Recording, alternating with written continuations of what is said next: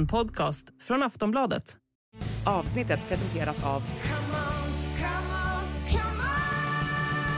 Stödlinjen.se, åldersgräns 18 år. In the supermarket, you have eggs class 1, class 2, class 3. And some are more expensive than others, and some give you better omelets. That's the wrong information. Wrong, wrong, wrong information. I didn't say that. That's the wrong information. Do you think I'm an idiot? Wrong, wrong, wrong information.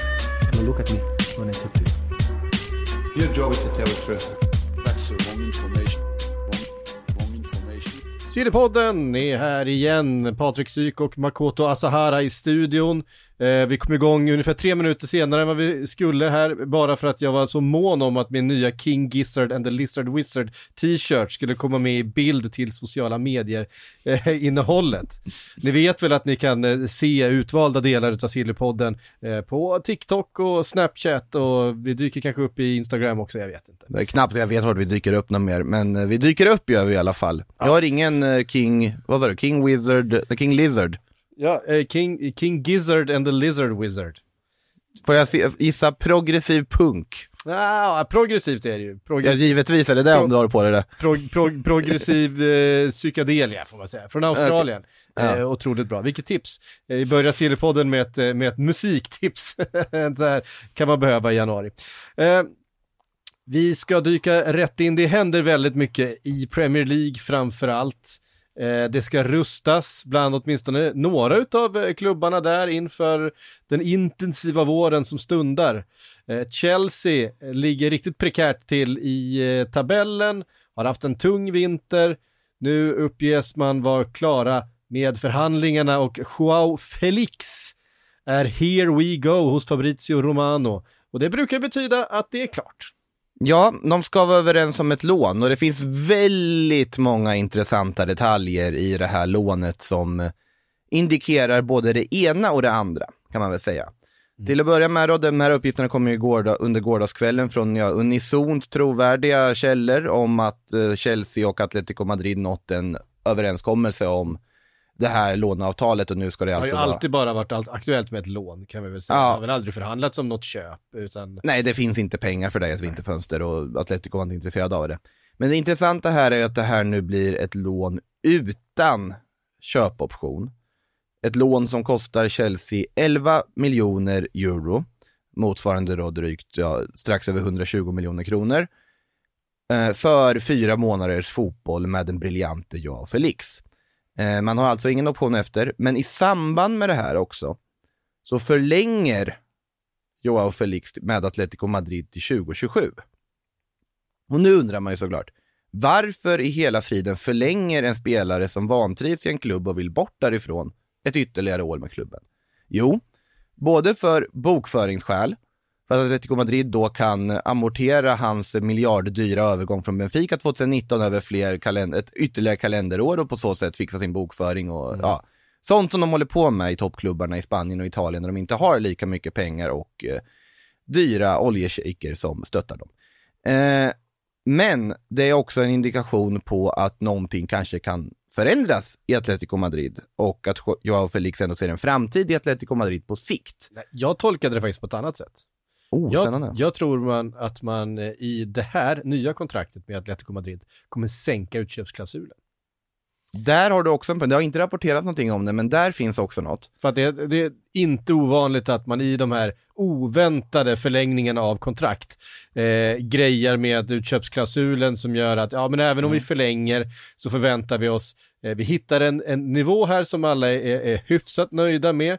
Um, Joao Felix vet att gör han bara tillräckligt bra ifrån sig, tillräckligt attraktiv på marknaden, så ska det finnas ett pris så någon storklubb kan köpa, typ Arsenal eller någon annan i England eller i Italien eller ja, så vidare, eh, kan gå in och då köpa loss honom. Ehm, Atletico kan då i sin tur fixa sin bokföring, eh, dela upp den här avbetalningen under eh, ytterligare ett år. Man vet också att ehm, de behöver inte sitta i den här förhandlingen mer med, med, eh, med kontraktet, med det här lånet. Eh, man gör spelaren hyfsat nöjd, för det är antagligen spelaren som har velat ha den här vägen ut. Eh, och man vet att det kommer ändå vara en, en, en klausul som gör att man blir rimligt kompenserade. Eh, det här är inte det det ra- rapporteras om, men det här är, det här är min Ja men det är ingen dålig kremlologi runt Ja men det är ingen affären. dålig take på att vi kommer få uppgifter på att det finns en ny klausul och så vidare för att nu ska jag säga ärligt talat, jag vet inte exakt vad eh, klausulen låg på innan. Jag tror att men- den var fruktansvärd. Ja den är ju garanterat astronomiskt hög om de värvar en spelare för en miljard. Om Atletico Madrid gör det av alla klubbar. Eh, men det som är intressant här att samma kväll nu, gårdagskvällen, så kom El Chiringuito de Jugones, det här tv-programmet som vanligtvis vi inte tar med allt för stort allvar. Eh, kanske vi inte ska göra det. Ibland, så, ibland, Ibland- så vet de ju vad de pratar om ja, de skjuter ju relativt mycket från höften så att säga. Eh, Men i det här fallet i alla fall så kommer rapporter om att Cholo Simeone ska meddela att Atletico-ledningen att han lämnar sin post som tränare efter lång och trogen tjänst efter den här säsongen. Att man då skickar Felix borthyrd ett halvår. Man vill fortfarande behålla Joao Felix, det, det är helt uppenbart. De vill fortfarande ha en trupp som där han ingår. Men att man då skjuter på det, okej, ni kan inte jobba tillsammans, ni umgås inte bra med varandra, det här funkar inte. Vi hyr, hyr ut Joao resten av den här säsongen, får tillbaka honom till sommaren, ser vem som kommer in som tränare, ser om det kan byggas upp någonting där och kanske kan fortfarande få ut det som man en gång ville få ut av den här värvningen. Det är känslan jag fick, spontant. Eh, men klausulen låter ganska rimlig också om det skulle vara så att de har sänkt den. Men om man hamnar på, för Atletico Madrid del så är den, den är helt rimlig över, och det är en bra låneövergång för dem, tycker jag. Absolut, man kan diskutera vad det här ger, påverkar deras chanser i ligan med tanke på hur de har sett ut spelmässigt och så vidare, men om vi bortser från det, eh, ekonomiskt är det jättebra för dem, de blir av, Chelsea betalar hela hans lön ska ju sägas också, i den här dealen. För Chelseas del, eh, jag tycker Joao Felix är en fantastisk fotbollsspelare och jag tycker han kommer att förbättra Chelsea. Och jag vet, jag har sett väldigt många så här, skämt om att, men vad roligt att ett lag som har saknat ett målskytt nu kommer springa omkring nästa säsong med så här, Joao Felix, Kai Havert och Nkunku som bara går omkring och liksom tyder ytor åt varandra. Eh, nu är det liksom elakt att säga så om Nkunku, de kommer inte spela med varandra säkert överhuvudtaget. Men ändå att man just ännu en gång då värvar en spelare som kanske är snarare bättre i uppbyggnaden till en målchans snarare än i själva målchansen. Nu tycker jag Felix kan göra ganska mycket mål också, det har han visat och en fantastisk sinne för mål också. Och jag tror han kommer vara väldigt bra för dem. Men det här är ju inte säsongen som ska räddas. Det här är ju säsongen som ska vaskas för Chelsea. Det är ju där vi någonstans har hamnat. Det är ju nästa säsong de ska bygga för. Är det verkligen rimligt att lägga ett lån utan köpoption och hyra in en spelare för att rädda en säsong som kanske max ger en Europa League-plats? Är min fundering. Mm. Är det inte Mm. Jag rimligare för en att klubb det- som Arsenal att göra det för att gå för ett guld? Samtidigt, det är inte ens halva säsongen spela den. Vi kan inte vaska den här säsongen nu. Nej. Alltså normalt sett, alltså, det har funnits Mm. januari då vi har kunnat göra det, då vi har legat en bit längre fram, vi kanske bara har 15 matcher kvar Mm. att spela i slutet på januari. Eh, och man känner att ah, det är för mycket poäng. Jag menar, ett, visst, det är, en, det är en bit upp, det, men det är inte så fasligt långt och det är fortfarande mer än halva säsongen kvar att spela. Det finns mycket kvar att rädda. Eh, det finns en, en fjärde plats där. Vem vet om Newcastle börjar sladda eh, och får ett par skador Mm. på en ganska tunn trupp? Vem vet eh, vad som händer om eh, Manchester United får ett par nyckelspelare skadade och eh, det börjar gå troll i det där igen? Alltså, vi, man vet inte. Ehm, och jag, tror, jag tycker ändå att Chelsea ger sig, alltså jag, vi har ju varit inne på det förut, jag tycker inte att det här är en bra lånedeal utan köpoption för att eh, man bygger... Den är ju dock hälften så dyr som du pratade om först. Ja, det, det, det, det är det ju absolut. Mm. Jag, jag, är, eh, jag gillar varken köpobligationer eller brist på köpoptioner. Jag tycker att lånar man en spelare så ska det finnas en gräddfil in att köpa loss spelaren i slutet på det lånet, om det inte är extremt eh, udda omständigheter, säg att man lånar in en Landon Donovan från, från M- MLS som Everton brukade göra liksom mellan, under MLS speluppehåll, det kan köpa att det inte finns några klausuler Mm. i slutet på lånet. Ehm, men, eh, men ja, risken är att han gör en bra succé eh, här för Chelsea. Och då om din teori stämmer, Ja, det, enda, det, det bästa för, som kan hända för Chelsea är att han är okej. alltså det, det, är liksom, det, är det, blir det är det som blir så dumt med de här lånen tycker jag. Mm. Men det är klart att det är bättre om han är asbra och de räddar en, en fjärde plats. Eh, ja tack- och då, kan, då kanske han vill vara kvar också. Ta, tack då, för det, ja men då alltså, jobbar man fram kanske man har någonting, sätt, ja. men, men ehm, Ja, jag vet inte. Jag, jag tycker att ett lån ska man försöka Mm. ha någon slags option i, i slutet på. Eh, om, man, om man tycker väldigt mycket om varandra. Och, eh, eh, för det kan vara svårt och det kan komma in andra eh, spelare i, i processen om det inte finns några sådana optioner. Om det hade gått, alltså att få in en option om du hade betalat mer i hyra så hade jag, he- gjort det. Jag, jag är helt säker på att Chelsea hade velat ha en option. Jag, jag är helt säker på att de har suttit och förhandlat det. Eh, Det är Mm. klart att de vill om det här blir en supersuccé och man räddar Mm. den här Cha- Champions League-platsen och, och så vidare. Men ehm, ja, vi får se vad som händer. Men, men det är en fruktansvärt bra spelare, det ska bli så det. otroligt kul att se honom i Premier League tycker jag, till att börja med. Eh, Jag har, håll, har hållit honom väldigt högt väldigt länge. Eh, absolut, det går att ifrågasätta, han har ju liksom varit in och ut i startelvan i Atletico Madrid, men det har ju att göra med att Simeones fotboll passar inte honom. Och det, vart en, det har varit en konstant kulturkrock. Ja, och det, och, det, och det var det vi kände redan när han värvades. Att är en konstig värvning till ett Cholo Simeone-lag.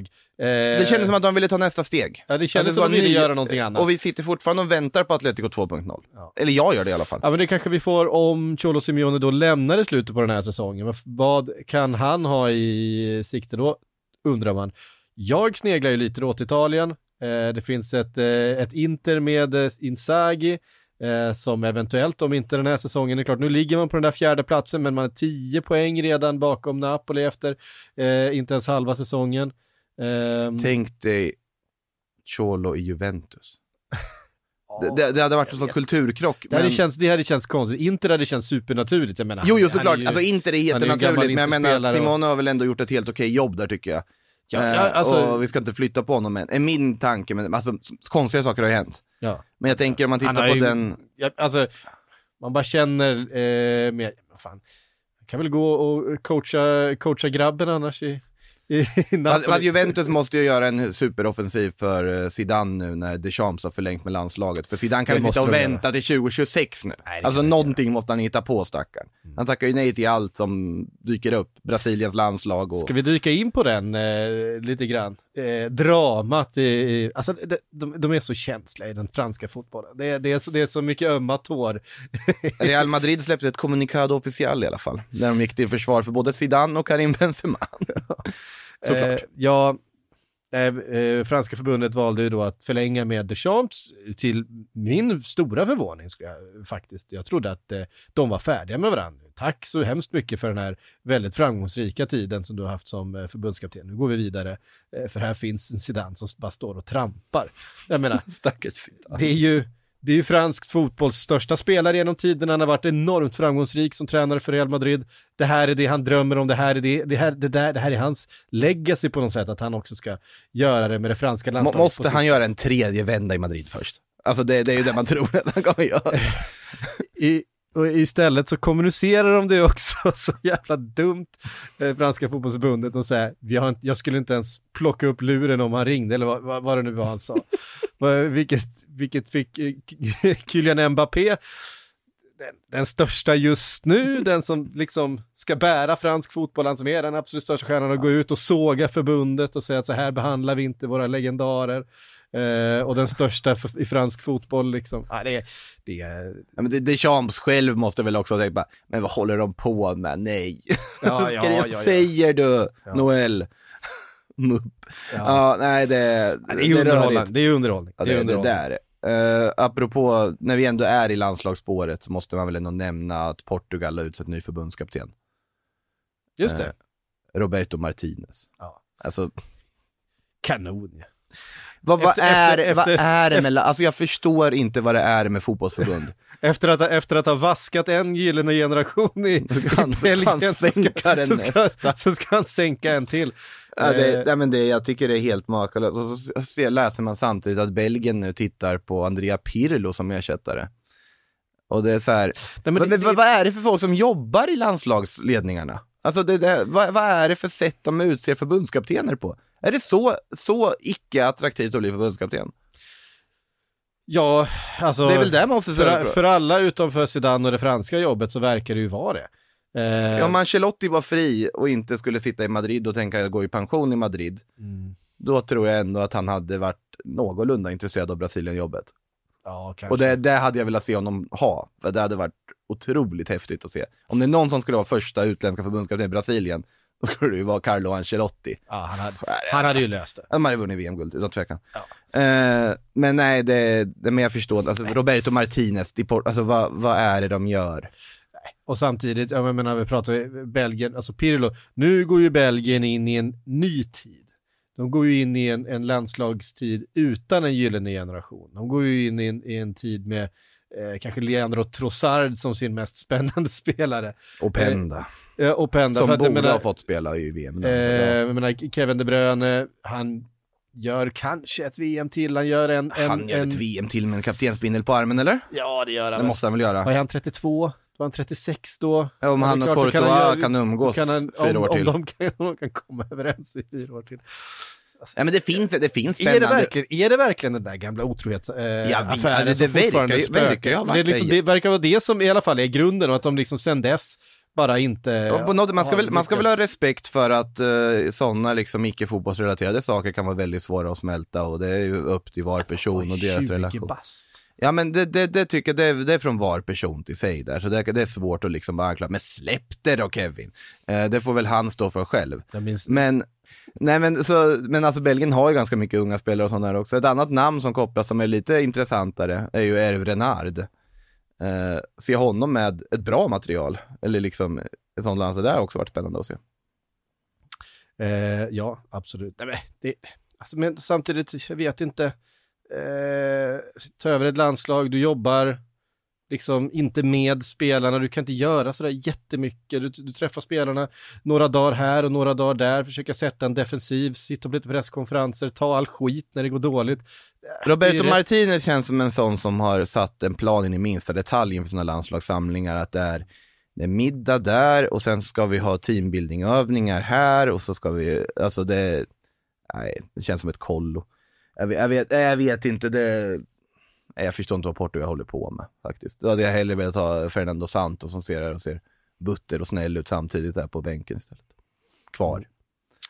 Eh, ja.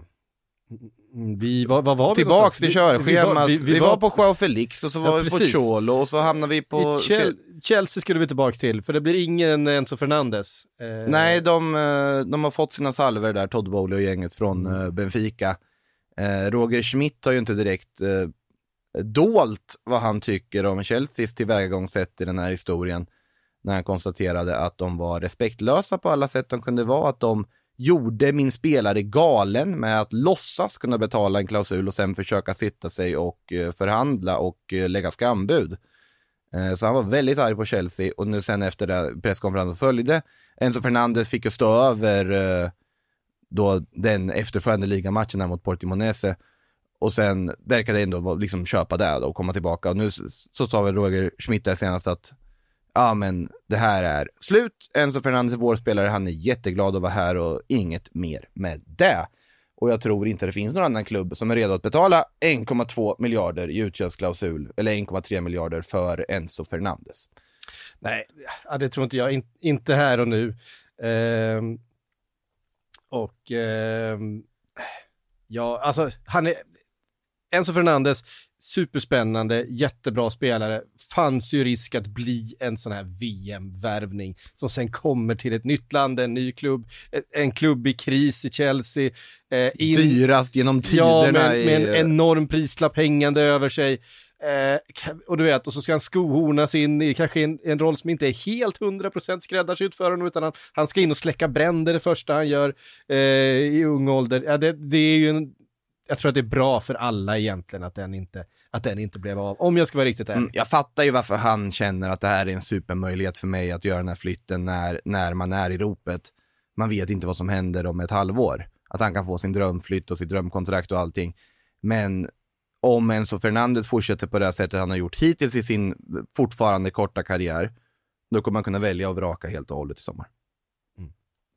Absolut. Eh, nej, och jag menar en sommar, en sommarvärvning, då kan man också komma in tidigt, man kan få en försäsong, man kan ha haft en, eh, då finns det liksom kanske en långsiktig plan för just den här spelaren med en, en roll i truppen, en roll i startelvan, eh, som passar ens egen, alltså det är en helt annan sak. Benfica är öppna för att förhandla Ja, till att börja med också. De är alltid öppna för förhandla.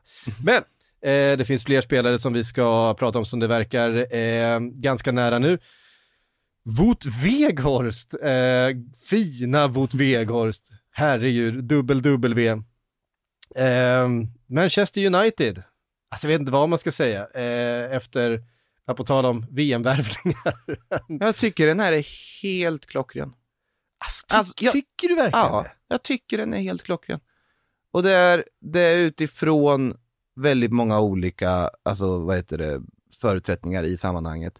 Nummer ett, Manchester United just nu mår väldigt bra. De har ett flow, Ja, gud, ja. de Ja, vinner matcher, de ser bra ut, de ser pigga ut, de ser glada ut, de trivs. Det finns sparkapital i offensiven när du tittar på att en spelare som Jadon Sancho inte ens är inblandad just nu och skulle kunna komma in och Nej, det undrar man ju, där undrar man ju verkligen hur det står till. Ja, verkligen. Men det finns i alla fall sparkapital. Anton har inte kommit igång fullt än heller och så vidare. Du har mycket att jobba med. Det du är ute efter i det här fönstret är en ersättare till Cristiano Ronaldo. Cristiano Ronaldo under hösten var ett komplement. Eh, säga om man vill. Absolut, han, hans karriär säger något annat. Men, och det var en anledning till att det bröts med United. Men han ur Ten Hags truppperspektiv så var han ett anfallskomplement snarare än en bärande liksom, stjärna i laget.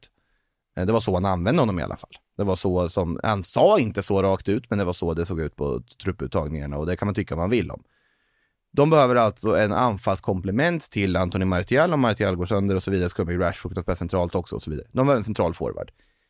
Vem är bättre att ta in? Om du inte har pengar, om det är så att du inte kan lägga stora summor utan måste nalla från sommarbudgeten om du ska göra det, vilken du ändå vill låta vara för att kunna värva något liksom större och fräschare och liksom sexigare. Att plocka då Wout Weghorst, proven winner, eh, målskytt av rang, gnäller ingenting, laglojal. Eh, alltså, Hur, hur vet att han lång- inte gnäller någonting?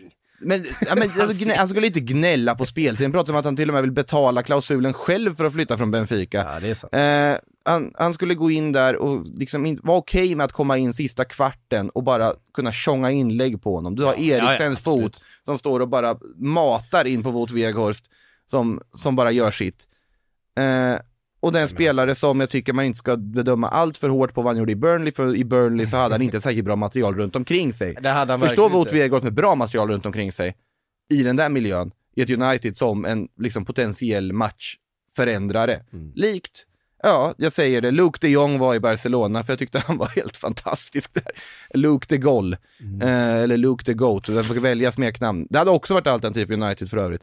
Men eh, jag, tycker den är, jag tycker det är jättesmart. Om du inte har budgeten för det, varför inte? Nej, men alltså jag, jag har ju hyllat Wout Weghorst både i, i Sillypodden och i, i Premier League-podden för er som lyssnar på den. Eh, Och såklart att- un, under tiden Ja. när han kom till Burnley, han har ju, för att vara 1,97 lång, vilket är en, en egenskap jag Mm. uppskattar hos en fotbollsspelare, ehm, så har han ju faktiskt väldigt fin teknik, eh, han har bra blick, han har ju, och nu ska ni inte tro att jag jämför spelare rakt av, men han har den här Kane-förmågan att droppa ner, trots sin storlek och trots Mm. att som target eh, kunna vara både target bakom, eller i, i kamp Mm. med backlinjen, men också droppa ner och utmana mittfältet. Ehm, han har den egenskapen, eh, Wout Weghorst. Han är, alltså, det finns ju de stora starka forwards som bara står där uppe eh, och, och, och stökar och bökar. Eh, men Wout Weghorst har, har ju faktiskt eh, mer än det i sitt spel. Eh, och han har gjort väldigt mycket mål, framförallt då under eh, tiden precis före han gick till I- Burnley, i han- Wolfsburg, han värvades ja. från Wolfsburg. Eh, Han har gjort mål i Besiktas mycket, han Mm. är i form och är i ropet på så vis. Och, och, och han vill verkligen till United och det här är ju en kortsiktig lösning, absolut, de vill väl ha någon form av option och förlänga det här.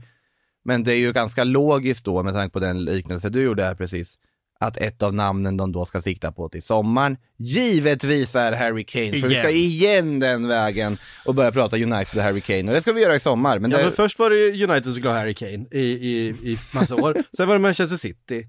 Eh, och nu är vi tillbaks i, i, United, Bayern, United. Bayern München är kvar också. Ja. De, de, vill ju, de följer fortfarande. Men Ja, jag tycker att Harry Kane är en av världens absolut, absolut bästa anfallare. Han är, han är skulle jag säga, världens bästa avslutare. Eh, jag tycker att han, han eh, har bäst avsluts liksom förmåga från i stort sett alla vinklar. Eh, du ser honom nästan aldrig liksom missa målet, skjuta rakt på. Visst, det, alla bollar går ju såklart inte i mål, men han gör någonting av alla, av alla situationer. Och vi vet att han kan så mycket mer. Han kan spela fram, han kan droppa ner, han kan länka upp. Tycker att det är en, eh, en helt, helt fenomenal fotbollsspelare och, och går in i vilket lag i världen som helst. Ehm, finns vissa jag inte skulle ta in honom i tror jag. Du hade ju inte petat Benzema för, för vem Benzema, vem Benzema helst. efter VM-formen, jo då hade jag nog petat honom. Ja. Okej.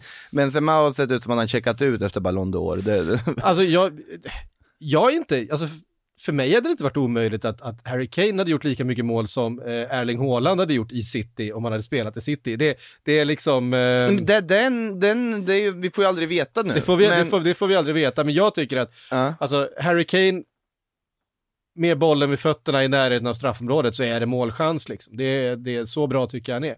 Och det är klart. Kane har dock inte speeden som Haaland har, det är en väldigt Nej, det har han ju inte. Och han har ju framförallt inte åldern. Eh, heller. Eh, han har ju inte, Nej, liksom, han har inte, han har men inte de ju- närmsta, han har inte de närmsta fem, sex åren på sig. Men det är ju relevant ännu- när vi analyserar ännu- vem som är bäst här och nu. Nej, det, det är inte relevant. Eh, men, men för en övergång. ehm, Jag skulle inte säga att han nödvändigtvis peta Lewandowski i Barca eller centralt. Jag skulle inte säga nödvändigtvis att han petar uh, Kylian i PSG heller, om vi ska vara sådana. Eh, men, men i alla det fall. li- det, det, då, då det Han skulle kanske inte peta er, Erling i. City, men ja, det, det, vi, han är ju där uppe. Han är ju en otroligt bra forward. Ja. Men om vi återgår till just här och nu för United så funkar väldigt bra att inte rucka på det. Om inte du har pengar att lägga på en premiumforward, typ Dusan Vlahovic, Mm. eh, som jag skulle tycka var helt perfekt. Eh, då är Wout Weghorst ett väldigt bra alternativ om du har tänkt att spela med Martial från start av den här säsongen. Ja, det är spännande i alla fall. Ja, jag tycker, och sen får vi se om de löser det. Besiktas tänker ju inte liksom bara säga, ja men okej, vad kul för dig att få gå till United då. De var ju mer att de ifrågasatte att Wout Weghorst gick omkring och tackade publiken efter sin match mot eh, Kasim Pasa här senast. Eh, där han väldigt tydligt, eller folk tolkar i alla fall som att han sa farväl till Besiktas-publiken. Besiktas gick ut ett officiellt statement och sa att det är vi som avgör om Wout Weghorst lämnar det här lånet i förtid eller inte. Och det beror på vad vi får för kompensation från United.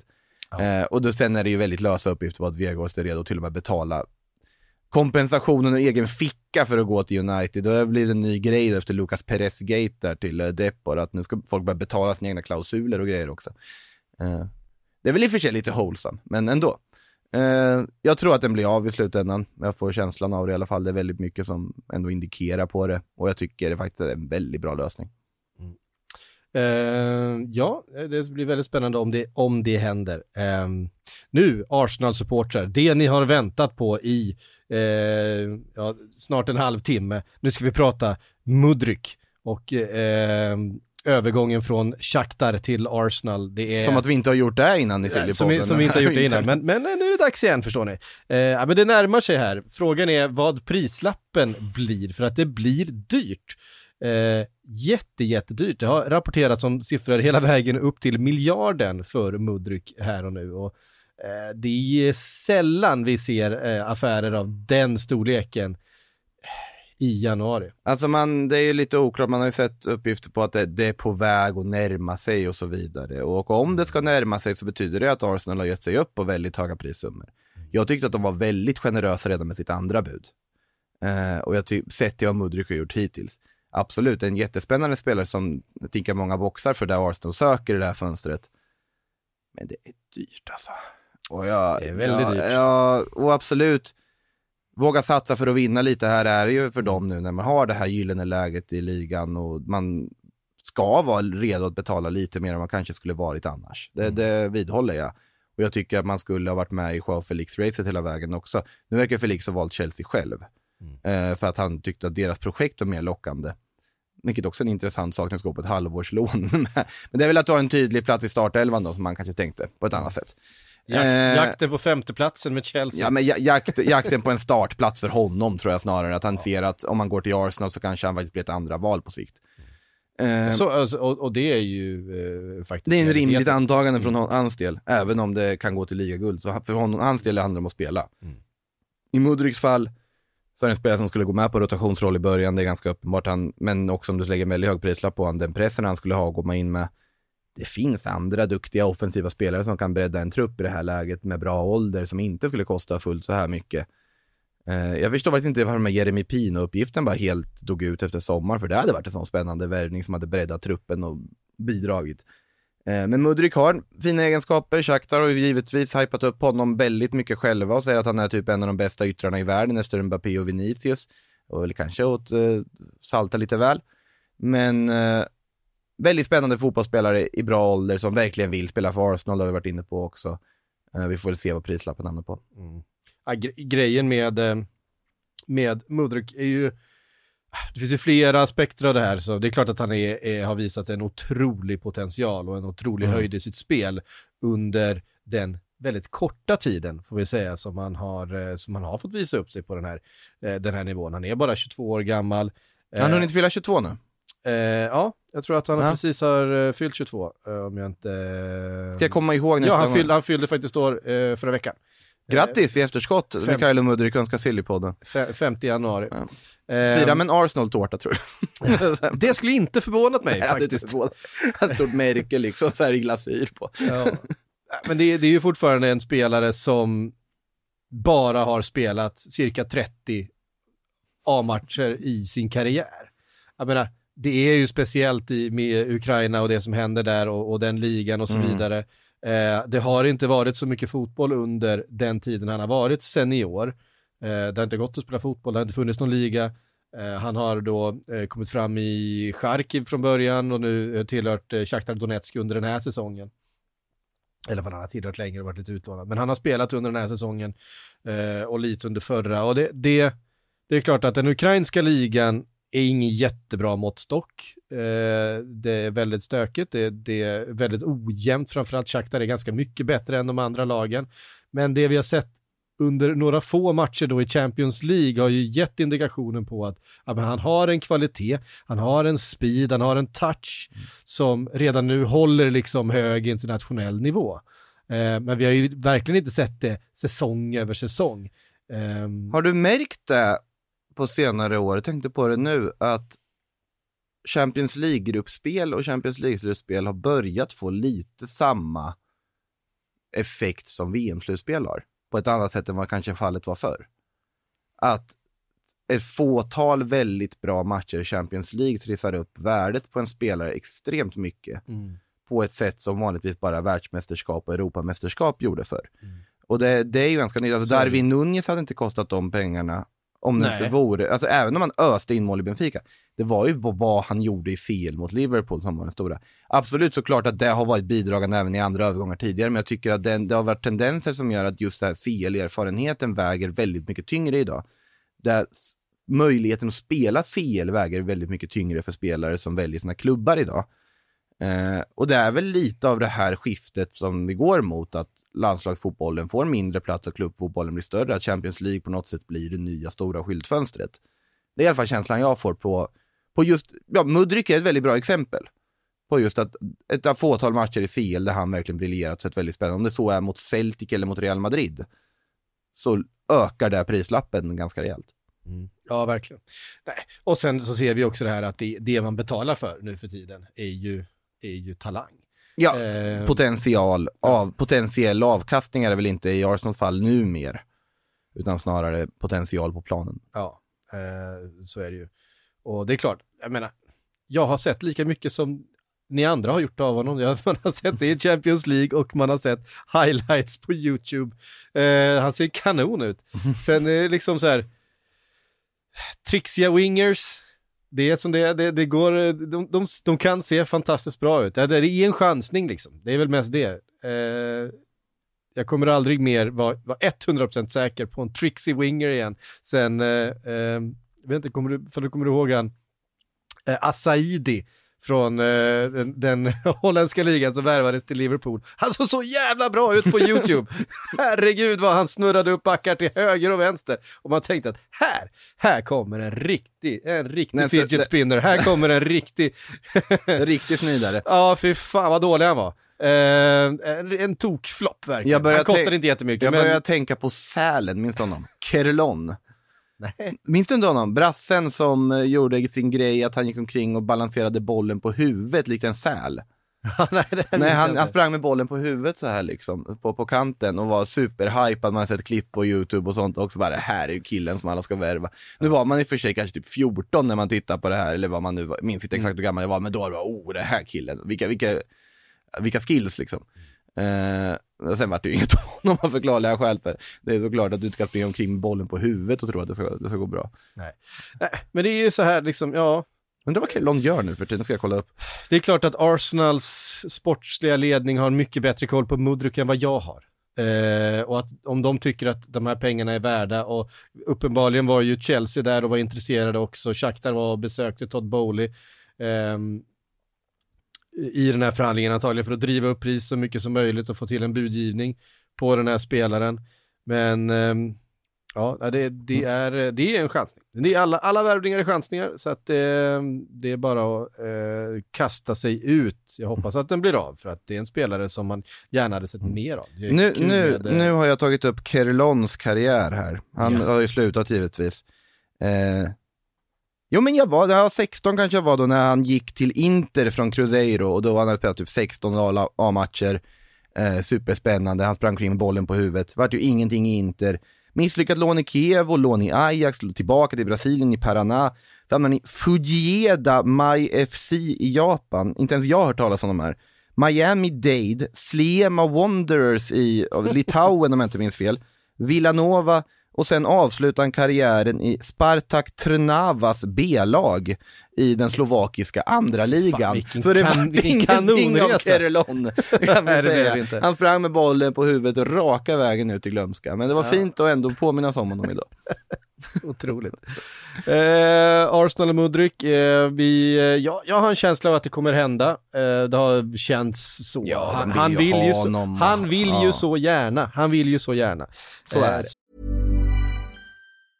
Hey, I'm Ryan Reynolds. Recently, I asked Mint Mobile's legal team if big wireless companies are allowed to raise prices due to inflation. They said yes. And then when I asked if raising prices technically violates those onerous two year contracts, they said, What the f are you talking about, you insane Hollywood ass?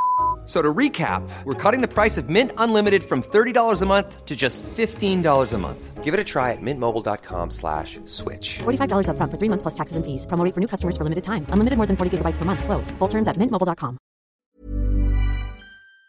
Så är det. Eh, Arsenal möter Tottenham på söndag. Vilken Eh, match det här blir. Ja, fantastiskt. Eh, Tottenham som då tittar på Sporting Club, Pedro Porro och kanske framförallt Marcus Edwards finns på önskelistan. Den gamla, eh, den som försvann, den som slank mellan fingrarna, supertalangen Marcus Edwards. Eh, som jag också har gjort det helt strålande nere i Portugal och i, i Champions League. Han ser ju också han ser också ut som en helt sagolik eh, fotbollsspelare. Eh, det lilla man har sett av honom. Nej men alltså som sagt, de, Marcus Edwards är ju väldigt spännande men också en sån här spelare som man inte riktigt vet. Problemet med honom är att det fanns ju en anledning till att han lämnade en gång i tiden. Eh, han Ja. verkar ju vara lite, lite strulig. Eh, han ska ha dragit till Portugal eh, på inrådan av eh, agent. Eh, Tottenham ska ju då inte varit speciellt sugna på att förlänga med honom för att han Mm. ska ha varit lite svår att ha med att göra.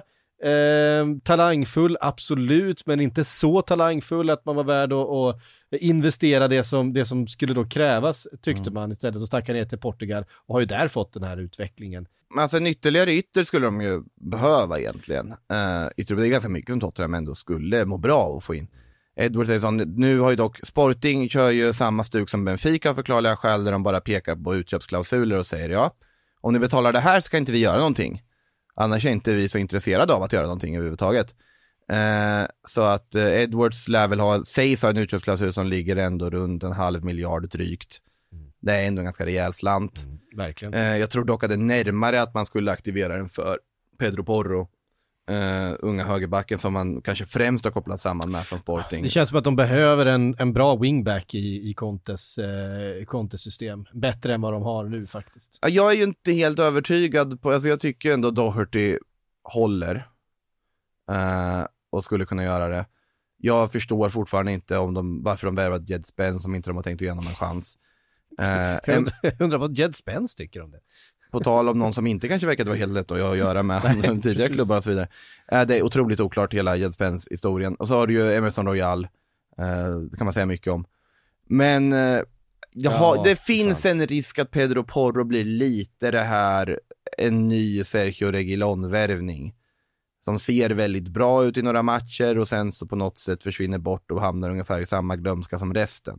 Och jag tycker att det är väldigt ofta man ser det på vissa värvningar som, jag, bland annat så här wingbacks i Tottenham, att det blir lite den här.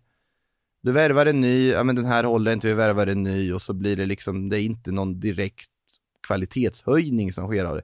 Pedro Borra är jättespännande ytterback och det kanske blir en supersuccé, vem vet? Men det är väldigt svårt att veta exakt vilken, vilken ytterback som skulle slå. Om jag var Spurs hade jag ju ringt Inter och frågat kan vi förhandla ner det där priset på Denzel Dumfries lite? Och få in honom, det är ju en back som du vet levererar. Ja, hade... det, är, det är väl det, precis det som är problemet med Denzel Dumfries, att man vet ju inte när han levererar. Man vet att han levererar ibland. Eh, det- otroligt det- ja, svajig och ojämn. Ja, jag tycker han är, jag tycker är en väldigt bra höger, höger wingback också. Så att eh, jag tror att han, och han, Conte vet ju vad han har honom om vi säger så. Så nej, det, det hade jag tittat på kanske snarare. Ja, eller ja, Pedro Porro är ju yngre, spänn, mer spännande och så vidare och det absolut det hade varit en lovande värvning på så vis. Men man vet inte om det skulle slå väl ut eller inte. Eh, det är väl mest det som gör att jag är lite tveksam. Eh, ja, och, och eh, Marcus Edwards, eh, som vi pratade om där också, han, han har ju sagt att han, att han gärna vill hem till England igen, Mm. men eh, eh, Lite stort steg, gå rakt in på en Tottenham-bänk och försöka konkurrera i det offensiven. Bättre att ta ett... Framförallt när man har en historia där också känner jag. Då är det, det, finns, det är risk att det finns gamla hjulspår där. Nu är det visserligen ganska, det var ju liksom Pochettinos Tottenham han lämnade. Pochettino Mm. som, som ju jämför honom med Messi en gång i tiden när han, eh, när han var typ 15-16 Så är år gammal. Eh, och han är ju, han är ju oerhört eh, spektakulär Mm. att, att se på. Han har ju den där, den där magiska bollkontrollen i, i hög fart verkligen. Men ehm, jag vet inte. Det är spännande att se vad som händer i alla fall. Det, det ryktas ju om båda de här spelarna från Sporting till, eh, till Tottenham. Ehm, vi kastar oss vidare. Eh, det står bara Liverpool, inget nytt på fronten. Ja, det, du Däremot- får berätta, det, det var ju lite snack om, eh, det är snack om- förlängningar för två spelare. Oxlade Chamberlain och Naby Keita. Eh, Hurra! ja, vad ska man säga? Eh, alltså, ja, nej, eh, ja, ja, nej. Ja, det, är, det, är, ju- Nej. det är ju... Ja, jag vet inte. Naby Keita, kanske, om han, eh, om han kan få ordning på honom, men han är ju bara skadad hela tiden. Så fort han gör en bra, bra match så, så går han ju sönder. Men det är ju bara att, alltså, bryt, inse att det var en misslyckad investering, gå vidare. Ja. Tyvärr, alltså han har ju väldigt mycket fotboll i sig när han är frisk, Naby Keita. Mm. Men han har tyvärr varit frisk för lite. Så Ja, är det ju, ja, för att det ska gud, vara ja. godtagbart att förlänga med. Och för, och, för dålig när han kommer tillbaka, så han behöver speltid och det finns liksom inte, Liverpool är inte en, eh, ett skede i en ombyggnation som pågår just nu, där eh, det finns tid och tålamod för en Keita att spela sig in i form igen, att försöka hitta de här nivåerna tillbaka. Han har ju visat, han har varit jättebra i vissa matcher, men jag menar, han kommer behöva ganska lång tid, en lång tid Mm. utan skador, med mycket förtroende i ett lag som fungerar för att, för att hitta tillbaka Mm. till den där och det, det finns inte i Liverpool just nu. Nej, och, och i Ox fall så absolut, lång och trogen tjänst och aldrig gnällt på att vara backup och så vidare och vä- värdefull truppmedlem. Men i det här läget, Jag kan, jag, jag, jag kan, alltså så här, jag kan leva med att ha Oxlade Chamberlain i, i truppen och sådär. Jag, han verkar trivas, han verkar bra för eh, gruppen för, och, för, för gruppen och så vidare, att ha honom som ett, som ett alternativ som typ aldrig ska spela i, i ligan eller i viktiga matcher, Mm. eh, som kan vara rotationsspelare när det behövs, spela eh, cupmatcher, vara en seniorfigur i de här Men det är där eh, man vill- liga och ja. fa cupmatcherna med mycket juniorer. Ja, men sådär som han har varit, fine. Men i det eh, läget som Liverpool, alltså, jag har egentligen inga problem med om, om det är så att han inte tar upp en truppplats för någon annan som skulle kunna komma in och, och göra laget bättre. Eh, men det är så att ge- var, varken, varken Naby Keita eller Oxlade Chamberlain kommer i framtiden heller göra det här laget bättre än vad det är just nu och just nu är det inte bra. Nej, Så är det bara. men det är ju, det är liksom om han tar upp speltid för spelare som Carvalho, Bajsetic, Doak, om man tar några Mm. unga som kommer upp som faktiskt ser väldigt spännande ut så tycker jag det är väldigt konstigt. Ja. Absolut, du har rutin i det här laget. Alltså om man hade förlängt med James Milner som en lagpappa hade jag köpt om man hade förlängt med Henderson som en lagpappa hade jag köpt det. Men du behöver, jag vet inte, jag tycker att det känns väldigt konstigt och framförallt så behöver de fortfarande värva en mittfältare, så, så enkelt är det ju. Så är det ju bara och det, det, det är, den prioriteringen är, är, eh, är till sommaren och det är Bellingham och det, Och den enda- riskerar man att förlora. Den riskerar den förlora. kampen riskerar man i högsta grad att förlora. Så är det. Och man kan, det, det ena behöver inte utesluta det andra, det är det jag menar. Kul med fotboll. Eh, Aston Villa, eh, Alex Moreno på väg, till, eh, på väg från eh, Real Betis, Unais första värvning. Eh, det är klart att han ska hämta in lite spelare från Spanien nu när han har tagit Det över. är bra spelare också. Eh, jättefin vänsterback, stort tapp för Betis som nu måste ge sig ut på marknaden för att hitta en ersättare. Pratar om Fran Garcia och pratar om Sergio Akieme och Mattias Vinja och lite allt möjligt där. Om det säger er något.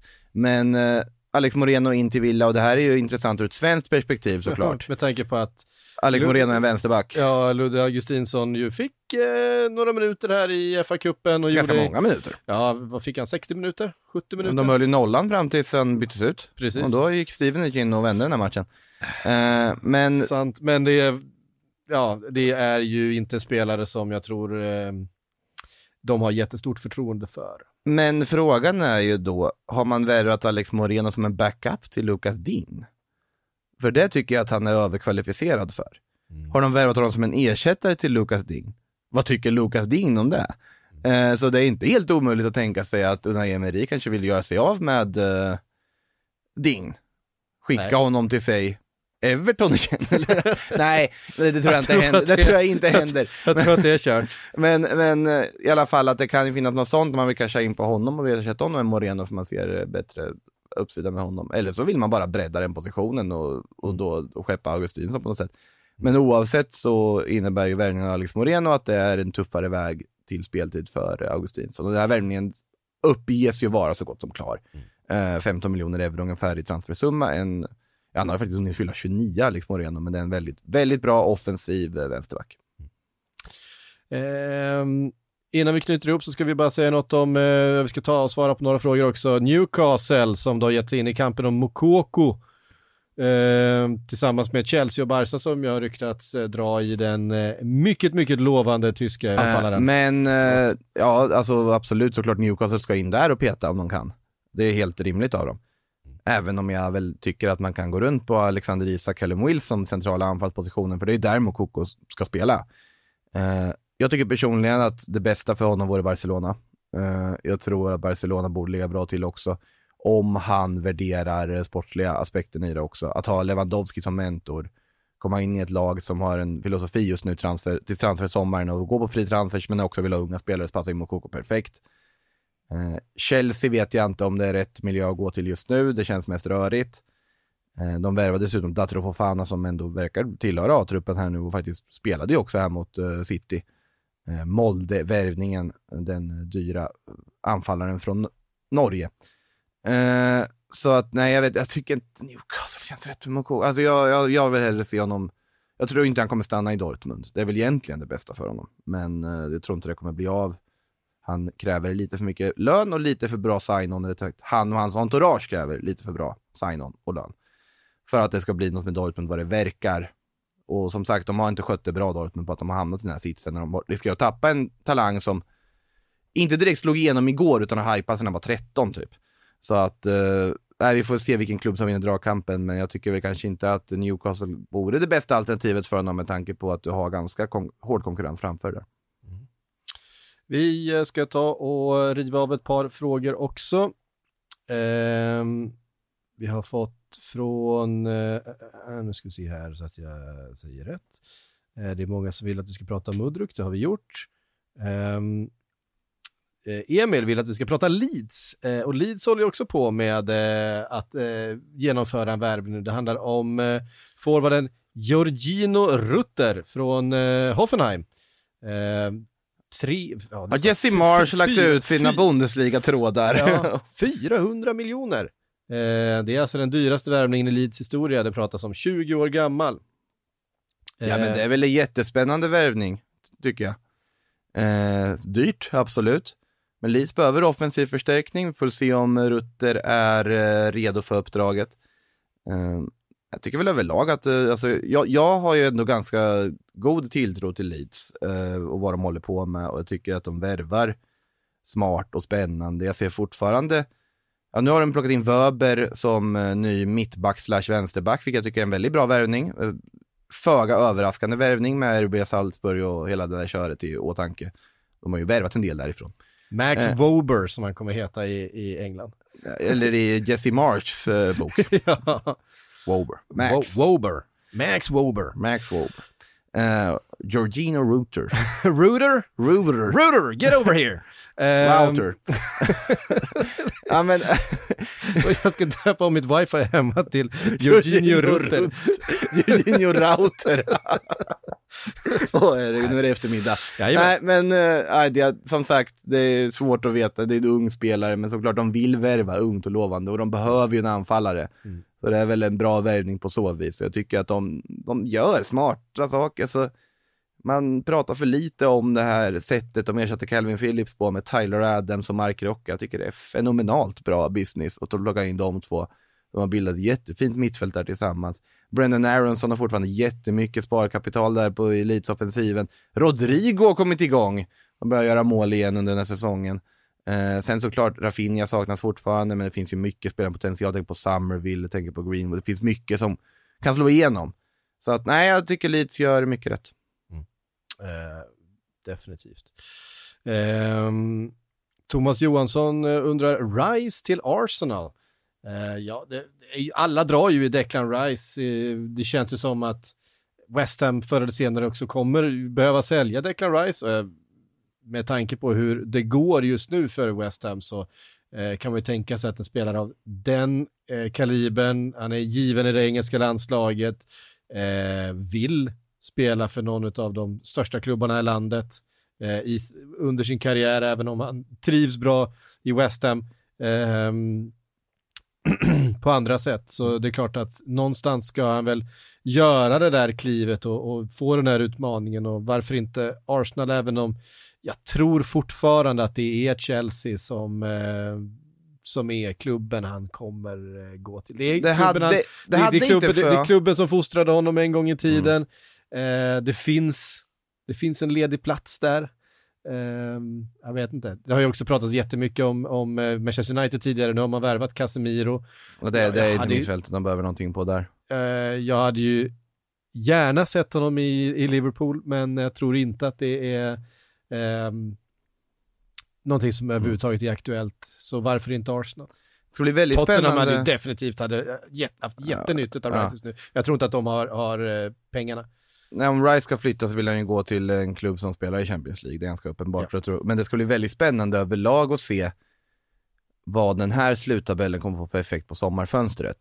För om man tittat, i alla fall de senaste åren när jag har suttit i den här podden, eh, så har det ju känts som att Arsenal och Tottenham har verkat på en lite annan marknad än vad City, Chelsea, Och till viss del United också Och, har Ri- gjort. och Rice känns ju mer... Alltså, På den övre, jag, det är en skulle, högre Jag skulle inte hyllan. bli förvånad om Manchester City dyker upp och erbjuder Rice Nej, ett kontrakt. Liksom. Det skulle inte förvåna om det kommer en rubrik imorgon på att det är pre-contract klart med Rice och att City är klart inom en timme på 1,2 miljarder. Det hade inte förvånat mig ett dugg. Nej.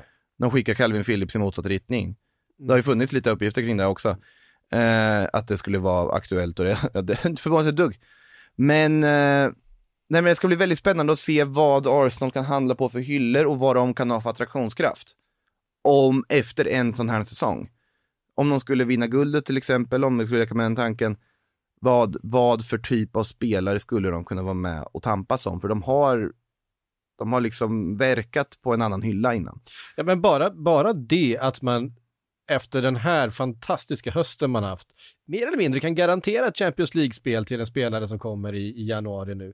Eh, ja, alltså, Mm. det ska ju vara extremt mycket till för att Arsenal ska liksom missa en Champions League-plats härifrån. Eh, det är ju enormt många poäng man ska tappa. Ja, den januarivärvningen är nog starkt bidragande till det i sånt fall. så- Ifall de så- då får de skylla sig själv. I så fall har Mudruk sprungit in och bara sparkat in bollen i eget mål. Tänk, Du- du- vilken grej det hade Du varit. dribblar åt fel håll. Ehm, Undercover-agent för Chelsea. Eh, nej, men det, och, och jag menar, och det är inte bara att man kan eh, erbjuda det liksom, man kan faktiskt också börja budgetera för den intäkten som eh, Champions League-spel Jag ger. är väldigt nyfiken bara på att se just, alltså pengarna finns ju, alltså Arsenal har ju en bra infrastruktur och allting och de har ju, de har ju sin arena och det där liksom bygget var ju länge sedan och de, den kostnaden är ju liksom borta ur, de, de får in de intäkterna på det och de har, det är en stor klubb. Men de har inte haft dragningskraften för att kunna peka när en riktigt bra spelare som de bästa klubbarna vill ha är tillgänglig. då har inte Arsenal haft attraktionskraften att kunna värva den spelaren. Det ska bli väldigt spännande att se om de har byggt upp den, eller hur lång tid det tar att bygga upp sånt med framgång och så vidare. Eh, och det tror jag vi kommer få indikationer på vad de kommer gå för för namn i sommar. Absolut. Hörde ni, eh, CD-podden är tillbaka på torsdag igen. Då ska vi ha med disco här i studion också. Det Då ska vi eh, ge oss in, då ska ni få lite eh, allsvenska uppdateringar för det.